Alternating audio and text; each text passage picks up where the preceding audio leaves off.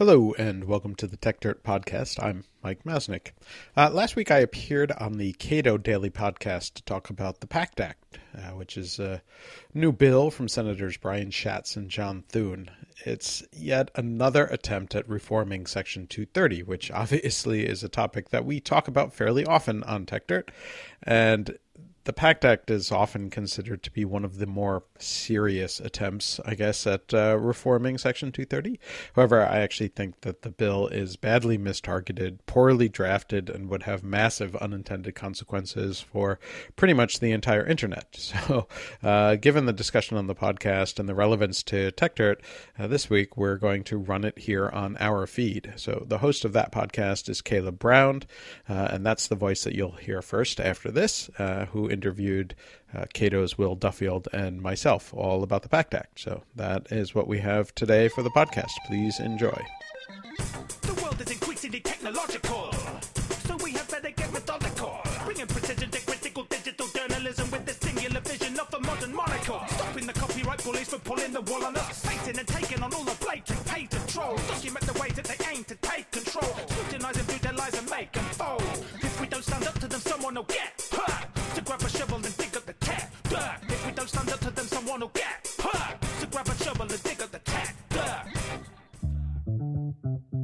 This is the Cato Daily Podcast for Wednesday, March 31st, 2021. I'm Caleb Brown. The PACT Act is aimed at well, something, surely, but it's not exactly clear what. It's ostensibly aimed at regulating how platforms address speech of those platforms' users, even going so far as to define how platforms may remove offending content and respond to users whose speech was removed. But the proposal really just raises more questions than answers about how sites big and small would be expected to comply. Cato's Will Duffield and Mike Masnick of Techdirt offer their assessments. Will, I want to start with you. There have been many efforts to reform Section 230, known as the 26 words that created the internet um, what is different about the so called PACT Act? And I want to clarify something. The first time I went looking for the PACT Act, I found a bunch of stuff about vaping products, which is not what this legislation is about. Well, the PACT Act, Act has been seen as a more moderate approach to Section 230 reform. It's a bill sponsored by Senator Brian Schatz, and rather than attacking um, one perceived failing or issue with contemporary social media platforms, it proposes a host of really more procedural changes, um, which would alter how platforms go about moderating content when they offer appeals and how public they are in presenting statistics or other information related to their policies. Mike, you have uh, written about this at uh, Techdirt on a number of occasions. Uh, you note that it this bill kind of looks like a, a Christmas tree. That is, a lot of things that are unrelated to the core issue are just sort of sort of crammed in here, and it's sort of a maybe a regulator's Christmas, if you will. well, it's um, it's worse than that in that it, it doesn't it doesn't really define the problem that it's trying to solve, and it seems to be trying to solve a variety of different problems. Um, any one of which it might be worth exploring, but exploring in careful detail and, and looking at the nuances and the trade-offs of any particular approach. And instead of doing that, it sort of rushes in and, and sort of says, we're trying to solve, you know, three or four different problems without necessarily defining the problems or exactly how it's going to solve it. And especially without looking at the interplay between the different, the different approaches and different ideas and whether or not they'll actually be able to do anything. So, what would it look like for Tech Dirt to be run under the terms of this legislation? I, I think it would be uh, almost impossible for us to run, at least in the way that we do now. Um, you know, it has some carve outs for smaller companies in theory, but it doesn't really um, define exactly how they determine that. It has some numbers, but but those numbers involve like how many users visit a site, uh, and that uh, for anyone who has run a site knows th- there is no standard metric for how you measure those things. Uh, also, it doesn't say whether or not it's over time, so it, it basically says this many monthly visitors. Does that mean if it happens once or or not? So some of it would depend on whether or not we qualify as a small site uh, under the bill or a larger site, and if we're a larger site, then it has all of these things about like transparency reports and uh, having to set up a live call center to take uh, you know complaints effectively that you know as a small four person business we are not going to be able to do. Uh, i don't think you know i think any call center would be like my cell phone and I, I don't think my wife would appreciate getting calls at 3 a.m. from someone asking why their comment was, you know, caught in the spam filter or whatever. But that's the kind of thing that we might have to do uh, if the PACT Act becomes law. Sounds like a jobs program. Um, uh, Will, with respect to th- this notion that there's this distinction to be drawn between large and small sites, what what are some of the practical effects of of, of doing that in uh, regulation? Well, rather than drawing a pure one size fits all regulation, some of these proposals, increasingly the more nuanced ones, will attempt to set thresholds for different sort of pl- sorts of platforms. If you have X many users, this applies. If you're larger, then this other set of rules will apply to you. However, inherently, these thresholds are often drawn in, in poor places, but end up having anti-competitive effects because they create different rules for platforms at different stages in the scaling process. Every platform hopes to grow over time, attract more users, and it's very hard to maintain any kind of consistent approach or particularly to adopt or attempt a new business model, a different way of providing publishing tools than others already out there when you're worried then about switching that model, changing to comply with some other set of requirements at various stages in your growth. Yeah. So, uh, Mike, you know, I didn't know what a startup really was for a really long time. Uh, and then someone very clearly explained to me it is you are positioning yourself for very rapid growth. It seems that a firm that has uh, set itself up for extremely rapid growth would probably bust through a bunch of these thresholds uh, uh, potentially very, very quickly and immediately have to try to comply with them. Yeah, I, I, mean, there's a whole bunch of oddities that, that come up when you when you set up these thresholds, and and you know, there's no clear reason why the thresholds were set where they were, um, and you know, I, I think that you know the the description that you gave of what a startup is you know i think some people try and make a distinction and it's an important distinction between a startup which is focused on trying to grow rapidly and a small business which is designed to be small and maybe grow but not grow at a at a really rapid pace. Um, so but you know in in silicon valley in the startup world the idea is always to grow very quickly. And you're right that the the numbers that are put in in this bill you know a a decent startup will pass those very very quickly and have incredible you know uh, responsibilities and and in some cases onerous responsibilities very very quickly in their growth process. And i think you know an important point to make on this too is that if there are real problems here and again like you know part of the problem of the bill is that doesn't doesn't clearly define what problems it is trying to solve. You know if there are these real problems you know, it's kind of weird to say, well, it's okay if those problems exist on smaller sites, but not on larger sites. Because what kind of incentives does that create? It creates a very weird setup. And so I understand that, like, we don't want to overburden smaller companies, but that's not really what this does. It just creates a very weird incentive structure that doesn't get at any of the real problems. Will? There, you can also imagine these caps creating or thresholds, creating essentially caps on the size of alternative dissident communities that look to step outside Facebook or Twitter's walled garden.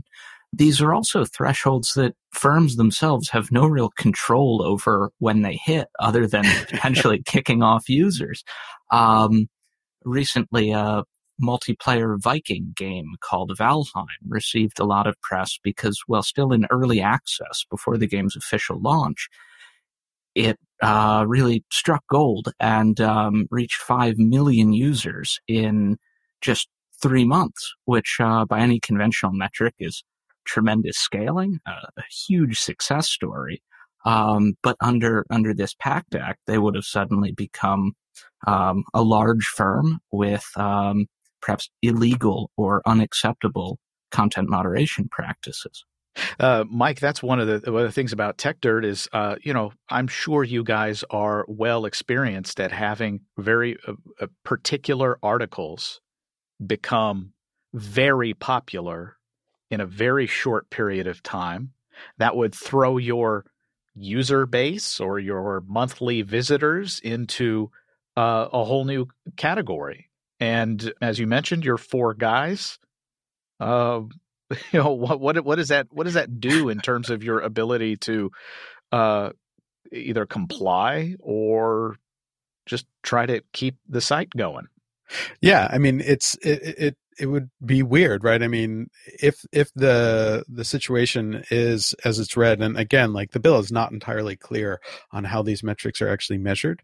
Um, but yeah, there's a very good chance. Like I, I, would say, we sort of straddle the line. We're very close uh, in in most months to where they can what they consider to be a large firm, which I find hilarious because we are not a, a large company by any any stretch of the imagination. But yeah, you know, when we have something go viral and have a popular article, we will easily pass that threshold, and suddenly you know, uh, apparently have to have all of these things in place, including things like setting up a transparency report or setting up a live call center to deal with these things. And I don't even know what that means. You know, a transparency report for us, you know, most of our moderation is we have we have about three or four different spam filters that we use to deal with spam. I mean, it's exactly what it, what it says. And do I need to put out a report that says like how many how many uh, spam comments we we got and how we dealt with them, because that is a sort of massive undertaking for what good? Who who has benefited from knowing how many spam messages our content filter caught? And and even if we have to then go through and track like every time we go through the spam filter and find a message that got caught that wasn't spam or the reverse every time a spam message got through that we had to deal with and then suddenly we have to track that it's already a huge pain just dealing with the spam. Like you know leaving aside all of the other questions about content moderation like our biggest content moderation issue is, is literally that spam. We get probably 2000 attempts to put spam messages on the site every day and the filter is actually pretty good in, in catching probably 95 96% of that but that's still an awful lot of spam that gets through and we have an occasional message that shouldn't be caught that is. And so you know now if we also have to release a transparency report explaining all of those things like I, am not even sure how we would do that and and putting in, in place that process you know we would take somebody away from doing other important work you know keeping the site running and having them track how many spam messages we got and which ones got through and where and how and you know i i, I don't see how that helps anyone well, one of my fears here, besides the the as Mike and you both point out, uh, it's not really clear what problem they're attempting to address here. The other problem is that this is bipartisan. that is an attempt by Republicans and Democrats to come together to uh, alter uh, Section 230 of the Communications Decency Act in this particular sort of odd way. My big fear is a piece of legislation that sort of clamps down on freewheeling speech on the internet that both Josh Hawley and Bernie Sanders can agree on? Well, in being a grab bag approach to legislation, it attempts at least to give everyone with a complaint about big tech some of what they want. So while Republicans might like some of the appeals provisions and the requirement that platforms publish a transparency report, uh, Democrats may find reason to support the bill because of its procedures for taking down illegal content, even though platforms, for the most part, comply with uh, or attempt to remove anything deemed illegal already, and um, mechanisms for really prodding platforms or allowing users to prod platforms to respond to violations of their own terms of service. However, this to me is one of the most concerning aspects of the bill, both at scale and for smaller sites, because it will allow trolls, malicious users, uh, people in the midst of, of conflicts with others online uh, to weaponize the complaint process or content moderation process. The bill would require platforms to investigate and respond to allegations of violations of platform rules within 14 days. So if I dislike your tweet and I report it to Twitter, or I begin reporting all of your tweets to Twitter, Twitter must act one way or another on my complaints with reference to their rules within 14 days every time I do this. And so if I go after you in a bad faith way reporting your tweets, I can then set the tempo of Twitter's content moderation. I, and perhaps a thousand others like me, can direct Twitter to just moderate Caleb Brown or Mike Masnick today. Please don't regulate me. um, Mike, one of, one of the things here, you know, that really struck me uh, when you say that Techdirt is primarily for guys, um, you're trying to create a, a, positive user experience for the the many thousands of people who visit your website uh, every day, and uh, you want to have credibility with that audience. You want to grow your audience. Uh, this seems like an effort to set the terms under which you may establish rapport with your own audience. Yeah, I, I, think that's really important. There is this sort of like one size fits all kind of aspect to this. You know, one of the things that we're actually particularly proud of is that, you know, we have experimented quite a bit in how we handle uh, comment moderation on the site. And, and, we have a fairly anything goes policy. Um, we do have the spam filters that I spoke about already, but we also allow voting. But it's a very different type of voting than other sites in that um, we try to create incentives for good behavior. So the voting for comments on our site are there are three different buttons that people can press. So one is uh, if they vote for a comment as being insightful, or if they vote for a comment as being funny, and then the last one is that they can report a comment for being spam or trollish. And we sort of leave it up to the community to determine what that means. And you know, the first two of those, the funny and insightful buttons are because those are the types of comments we want. And we are trying to, you know, encourage that kind of behavior. And because of that, you know, people vote. And if a comment reaches a certain threshold, it gets a little, you know, uh, a, a little a graphic on it saying that people voted it as insightful or funny, uh, and we keep track of that, and we sort of show off the funniest and most insightful w- w- ones at the at the end of the week. Um, and we we've you know we were able to do that because we had this freedom to do that. Whereas now, if we have to put in clear policies you know under the pact act that describes what what makes a an insightful comment what makes a funny comment and then explains like how they get judged well, it's you know it's the community voting and judging that. Like, how how do we determine it? And the same thing with the trollish comments. If the community judges it as trollish, and then somebody complains that that well we didn't violate any policy, I, am not sure how I would even deal with that, right? You know, we want the community itself to sort of decide and work these out on, on, their own. And we've even seen cases where, you know, a comment has been voted down as trollish. And if it gets, you know, with, with those comments, if they, they reach a certain threshold, what it does is it doesn't delete the comment.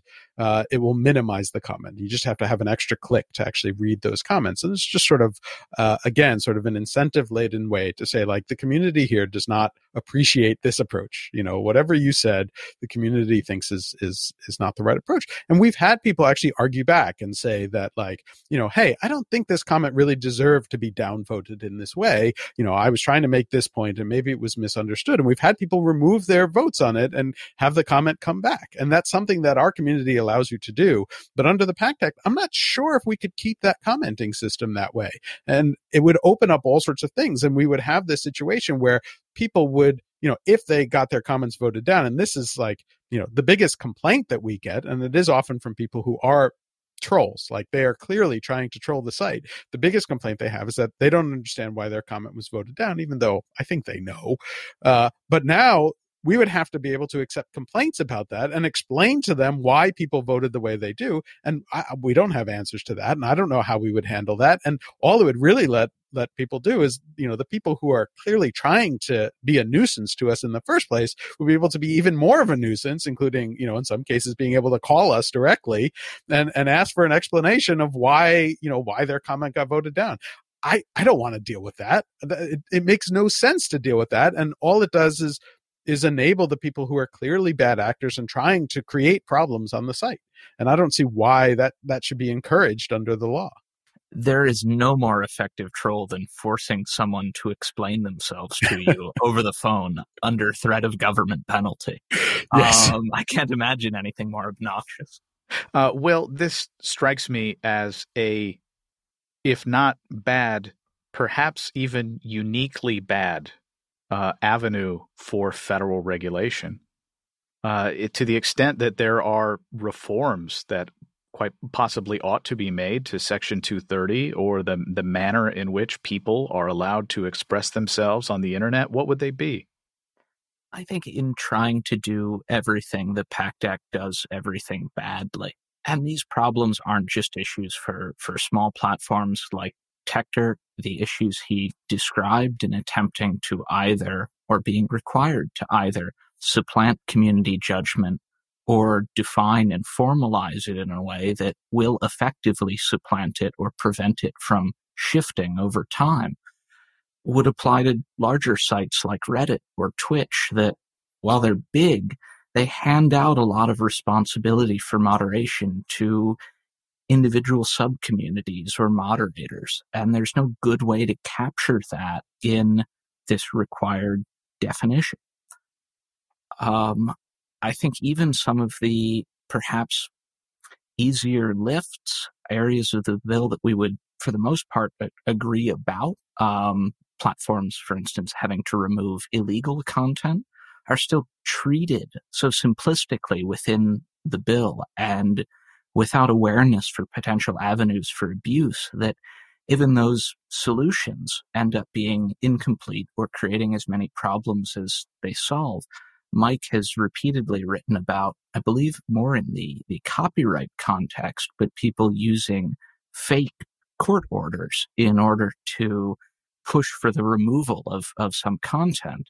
And the PACT Act would again formalize that process it, it's it's not even uh, um, just in copyright; it's all over the place. We, we saw, you know, and, and, the thing that we've written about a few times is that uh, search engine optimization people or or reputation management companies, depending on how you frame it, uh, who would find you know bad reviews or bad things written about someone and fake court orders in order to get it taken down, or worse, uh, there was there was this incredible process that that a few companies had done, which is they would go to court, they would file a defamation lawsuit about a review that was anonymous. The review itself, you know, it was not clear who actually wrote it and said like, you know, this restaurant is no good. I got food poisoning, whatever it was. They would uh, file in court, say this was defamatory against a John Doe defendant. The very next day, the John Doe would show up, identify themselves, and say, Yep, that was me. I defamed them. I'm sorry. We've come to a settlement. And part of that settlement is I no longer support these words. You know, what is clear is that the person who would show up in court and say, that was me, was not the actual person who did it. But what would come out of that is then a settlement from court and a court order saying the person has agreed that they no longer support this speech therefore we have a court order saying you know this speech was illegal then the the reputation management company takes that court order goes to the company and says look it was adjudicated by a court. They said this speech is illegal. They leave out the part that they, you know, somehow magically within a day found the John Doe to identify themselves and take you know credit for it and admit that the speech was illegal in some way. Uh, and and you know for a while companies were taking down that content because they said well here's a court order. And and then eventually because it started to come out that people were faking these things and filing these you know completely bogus lawsuits now the, the companies are a little bit more open to it or at least some of the bigger ones are. But under the pact act if a court says this, then they would have to remove it, and so it would open this whole path up again for this this kind of scam to remove content that is perfectly legal, especially negative reviews and things like that. And it would really incentivize platforms not to look twice or not to look too hard at these orders because it creates a common standard or template for what they must look like. Mike Masnick writes and edits at Techdirt. Will Duffield is a policy analyst at the Cato Institute. Subscribe to the Cato Daily Podcast anywhere you please and follow us on Twitter at Cato Podcast.